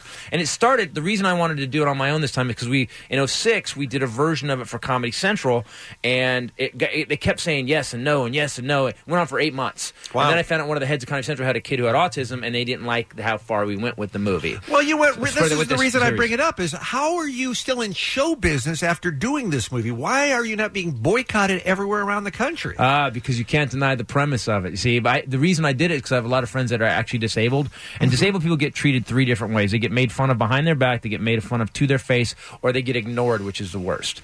So my character does is my character's every a hole I've ever seen treat him like that, and he calls them names, he's calling them retard, and he's doing all this stuff, Calling and- them wobblies, wobblies, and um uh, and, and, you know saying you know if, if they, if they do you really crap the bed well he everything and he's just the worst guy and they earn it man and they they give back just as just as good as they get and that's my buddy Mike this started because there was a story Mike and I were hanging out at a diner one night Mike's got cerebral palsy Mike's in the movie he plays Morgan and, and he's he's knurled up pretty bad but he has three jobs he works for ICE he works uh, he has he has a public speaking job and he's a stand up comic wow smart as hell yeah and uh, uh and so we're at this restaurant one time and this waitress comes over asks me what I want asks uh, my our two buddies what they want and turns to Mike looks back at me and goes what will he have Oh, now, yeah, wow. But Mike is a comedian and has had this happen. So Mike, I see the look on Mike's. I just see Satan flash across Mike's face, and I'm You like, go, oh, "This is gonna be good." I, am like, oh no, what's coming? and he goes, I would like some boobies, thank you. Yours will be fine, thank you. And he just he cranks the level of retard up three thousand percent. And this woman, this poor woman, every time she came back to the table, he Oh, would knock a no. glass of water. Oh, that was a tsunami. I'm sorry. And and, and she, he knocked forks on the floor Oh, and just did no. horrible things and, Mm-hmm. On purpose. on purpose and just to destroy her and my as a comic i can't give him up i can't be like dude stop i just kept sitting there going oh i'm Right. so sorry he just he this happens all the time oh my god he's done this to this poor woman for an hour at the end of it as we're leaving she walks over with a check and she's just shaking and she just goes i'm so sorry and michael don't worry you're my favorite waitress i see you tomorrow and we walk outside, and I hit the ground. I, so I, I held it together. We got outside, and we get the parking lot. And I'm just like, dude, that's the funniest thing I've ever seen. And Mike's not laughing. Mike, dead serious, goes, that bitch deserved it. And I was like, Really? oh. So he was upset. That's just how he was showing He was it. just hate, vengeful, Oh, wow. screwing her, and and. And I really got how bad he and he deals with that twenty four seven.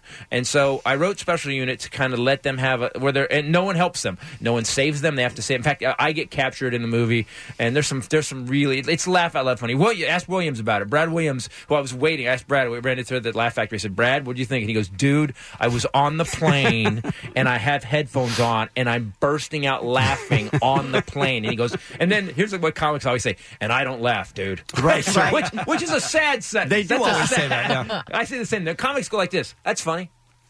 right. that's when, when a comic That's what says you that. get? Yeah, Yeah. dude, Right. dude, rock. That's good. Tell your face. what? Tell your face. Yeah, yeah, tell your fa- yeah. Let me- So, uh, so anyway, the movie's out. It's on. Uh, and we've got all five star reviews on uh, iTunes and Google Play and because Amazon, everywhere, yeah. Amazon. We spent all the money on it, and then we didn't have anything to promote it. Who directed it? So I hoard radio like I'm doing today. Thanks, guys. Who was your director? Me?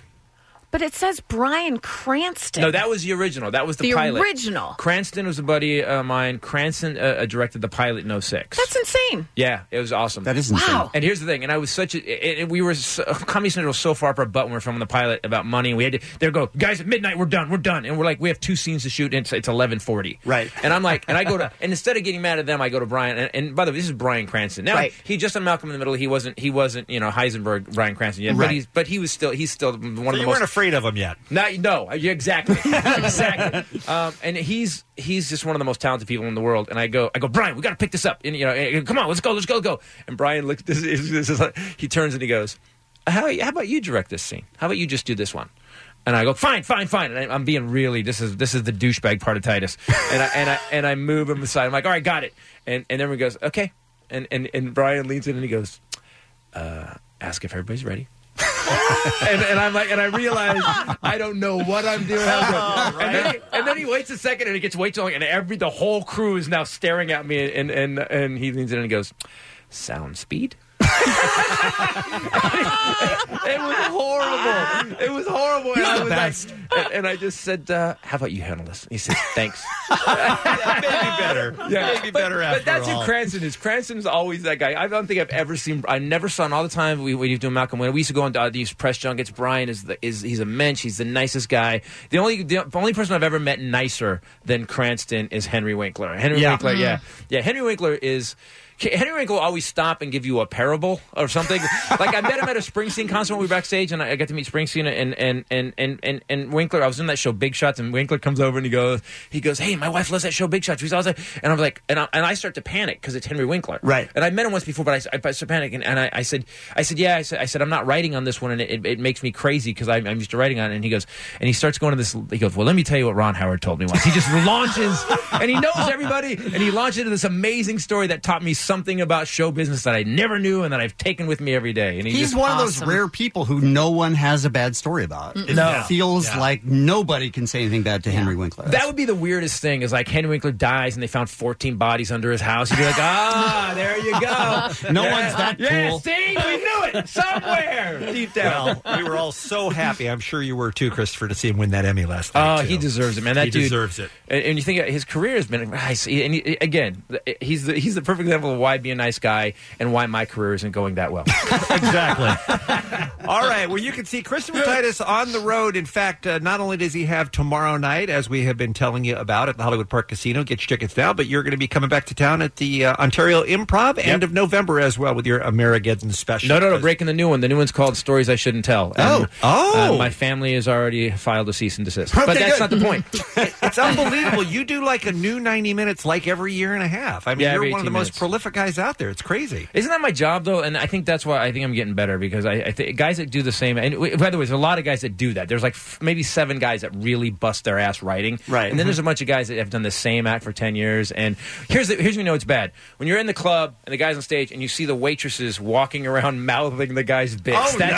Oh, Oh, oh, yeah. you see that? Oh yeah. There's some guys. So I always want to do new stuff. Plus, Carlin did 14 specials and 21 albums, and so th- he set the bar. And I'll never be Carlin, but at least at least I can put out the quantity, not the quality. Exactly. But The I- effort. You can put in the effort. Exactly. well, this was a lot of fun. I'm glad you came by. Thanks, and guys. Let's do it again in another 25 years or That so. appreciate that. Perfect. I'm, I'm marking it Oh, now. It's in my iWatch. Kevin and Bean on K Rock, KROQ. Hey, Allie. Hey, Bean.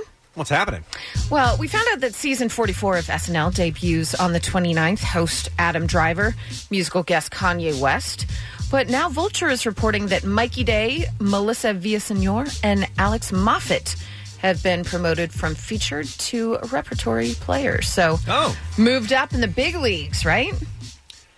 Uh, sure. Yeah, I mean, I guess that's how it works. Cool. Mikey Day is on a lot of sketches. I definitely think he's earned it. Yeah, he's great. He's from the Groundlings out here. Out here. Oh no, very talented young man. That Mikey Day. Well, you guys remember that cave rescue in Thailand over the summer. 12 boys, ages 11 to 16, and their coach of the soccer team. Why? Mm-hmm. The ding. What? the- I was just, just go on. Wow. Just comedy, Thailand. Wow. Comic. They, Right. uh, I just. And it was all in Thailand, so it's legal. They were rescued from a thousand meters below the ground over three days. Well, that is now becoming a movie. Michael DeLuca and Dan Brunetti have inked a deal with Universal Pictures to make that film. So that's good. I'm really interested in that story because we have heard, I'm, maybe it's been significant news in the Thai press, it hasn't made it to America. We have heard nothing about the nine days yeah. that they spent waiting to be rescued with nothing to do, nothing to eat, and nothing to drink. Hmm. Yeah, the only thing we really heard was that their coach kind of taught them different, uh, like almost like a what's the word? Meditation. Like meditation. Yeah. Yeah. I was going to say transcendental, but yeah, th- they were meditating in there. So Mm-hmm. Yeah, he kept them calm, which is to his credit, certainly. But I mean, I'm stunned in nine. Look, a day in, two days in, okay, maybe you're still holding out hope. Now you feel like at three days, four days, five days, eight days, somebody just has to go for it. I can't believe somebody didn't say, we got it. We're all going to die here unless one of us gets out and lets the world know we're here. You know what I mean? Right. and I'm sure there had to be a lot of conversations about which fat kid they were going to eat first. I mean, Yeah. there's a there's a lot of stuff that we don't They're all know eyeing about each other. Yeah, Bean for sure wants to hear He about does. whose arm they were going to eat He first. really does. It's what he needs. But I mean, aren't you guys uh, fascinated with wh- how they spent their time? during No. nine full days. No, because it seems dull. They don't have anything to do. That I'm out at that point. Yeah, but that's when people start coming up with you know hatching plans and whatnot. You don't just sit there. You don't just lay on the ground and wait to die. You you figure you go. How can we get out of Mm-hmm. this? And I just can't believe they didn't like pick a short straw and force someone to try to swim out. Maybe they did. Well, we'll we're going to find out when this movie comes out. Right? Maybe it's going to take a whole other turn and we're like, oh, one kid was dead. and none of us knew. Thanks a lot, B. They ate every piece of them. That's why there was no side. Oh. Good I don't know. I just think it's one of the most amazing rescue stories of all time. It is. And uh, just to piggyback on that, Elon Musk is being sued for defamation by the British rescue diver he accused of being a pedophile. Musk called Vernon Unsworth, a diver who had criticized Musk's attempt to help that Thai soccer team trapped in the cave. Um, he wound up saying that it, it was just a PR stunt out there. That Musk was trying to get his own submarine out there. So, you know, Elon Musk did what any normal guy would do and just decided to call the guy a pedo. I'm sorry. What the hell? No sense was made throughout this whole thing. On Twitter, he's like, I mean, the guy's this age, living in Thailand. Obviously, he's there for the kids. pedophile? So he was just basing it on what age he is and where he lives. Yes. Basically. Okay. I mean, he was what wasn't he like twenty five or something like that? And he was a soccer coach. Right. There's Oh. no there, there's no takeaway from that. to No, no, suggest no, no. anything. This is the diver. This is the diver. He's. Oh, it wasn't the coach. Okay. No, no, no. No, this is the diver that was helping get these kids out. Ah, but gotcha. because the diver said that this is just a PR stunt from Elon Musk trying to get his name out there with his submarine, his ego got bruised. So Hmm. Mm. then he started calling him a pedo. After apologizing, saying that it was spoken in anger, the Tesla chief later called Unsworth a child rapist in an email to BuzzFeed News. This is after he thought he squelched it, put it to bed because he apologized. Hmm. Yeah, sent the if you get a chance, look at this email. It is he's lost it. It is It insane. borders on pedophilia. It's very odd. The whole thing is Hmm. very odd. It's just strange that he thought that he crushed the whole story Yeah. and then wrote an email that then wrote made the it worse. email and then tweeted like, "Oh, if if the guy isn't a pedo, why hasn't he sued me yet?" Well, suck it, Elon Musk. you are now being sued. But the thing that I don't get is. He is suing him, saying he destroyed his reputation, um, heinous accusations of criminality against him to the public. He's seeking at least seventy-five thousand in damages and an injunction for Musk to refrain from making further publication of the false and defamatory accusations. Seventy-five thousand. Does he not know how much money Elon Musk has? I'm hoping the emphasis is on the at least seventy-five thousand dollars because, uh, wow, you're Yeah. suing Elon Musk. I would think you'd ask for a ton, And it Mm-hmm. then you seems settle. like a slam dunk, right? It sure does. So why wouldn't you? Todd. I don't get any of it. I really don't. I also don't get this fight between Tom Arnold and Mark Burnett, Burnett that went down on Sunday. Apparently, Mark Burnett choked him and he wound up ripping Mark Burnett's pink shirt and his gold chain. Okay. And then it came out that, oh, maybe it was being videotaped for uh, Tom Arnold's TV show that airs tonight on Vice. So, very weird situation playing out, but members of the LAPD plan to reach out to Kevin Bacon, Billy Eichner, Patton Oswalt, Allison Hannigan, and Jeff Probst because they were all either tweeting about it or seen around in the area. Apparently, Jeff Probst is the one that broke up the fight. How weird must all that have very been? all of it is very very odd. Huh. You go to an Emmys party, you think you're just gonna have a cocktail, maybe some sushi. Then you see Tom Arnold just brawling with Mark Burnett. It's all very weird.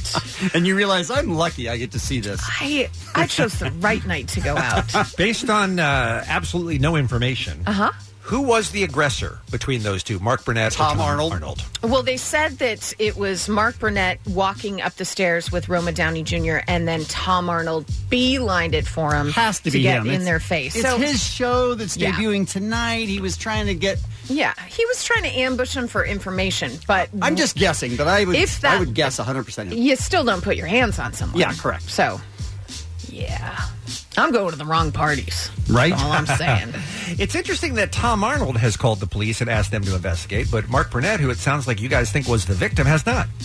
oh no, I, I think that no. I'm saying Tom Arnold is the victim because he put his hands on him. I'm saying Tom Arnold is the one that went after him though as the aggressor to try and get information. Mark Burnett is the one that went after him aggressively with his hand. Mm, okay, See what I'm saying? Oh. So you're saying that Tom Arnold was using words? Yeah, he was And Mark instigating it. Burnett started with the with the That's- fisticuffs. That's what I that's what all the stories are Huh. saying. Oh, seems odd. So that makes that makes Mark Burnett the bad guy, the worst guy, I guess. Did I should not say he wore a gold chain? You I did mean, say that. right Yeah, that's right. there. You did Come say on. that. Listen, was this, a- is all second, third hand, whatever. And God knows, sorry, Tom Arnold, I'm not watching your show tonight to find out if the video's there. But I mean, more will come out for sure. Sure. Again, just going to the r- wrong parties. Right. That's what I'm saying. Saying there's no fights at the parties I go to. Yeah. So I need to change that up. Did you see this Brian Singer news yesterday? Yes. Oof. What a! I mean, the joke lately, and I think they said it on the Emmys last night, is wait nine months and anyone can come back. Absolutely. So Brian Singer is apparently in negotiations to direct Millennium's Red Sonja. This, by the way, if you don't know who Brian Singer is, he was the one fired by Fox after repeatedly not showing up for work on the set of the Queen biopic Bohemian Rhapsody. Had some other work related offenses on there. Then in December, he was sued by a man that accused him of raping him when he was 17 back in 2003. Uh, not the first time he's faced those allegations. Wow. He's the subject of a documentary, one of the subjects of a documentary, An Open Secret, which links Singer with a whole bunch of Hollywood pedophiles. So looks like he's been out of, Wow. you know, out of our sights for a few months. So he's ready to come back and make a grip of money directing this because there's no other directors. There's only him. Just Tim? Wow, that's odd. It's just, it's insane to me the chances that people get in this town. So. So there's that. So what's the job he's been hired for? It's a comic book Um, he's movie, in right? negotiations uh, to direct Millennium's Red Sonja, so they're Gotcha. rebooting that movie. So we will soon see with that. And Amber Rose um, hasn't seen her engagement ring that she got from her ex Wiz Khalifa in about a month. She went looking for it and she's like, wait a minute, it's gone. And the reason she's so concerned, not only that it's obviously a ring worth a little bit of money, Right. but she wanted to give the ring to their son Sebastian one day. Also, it's worth one hundred and fifty thousand dollars. Okay.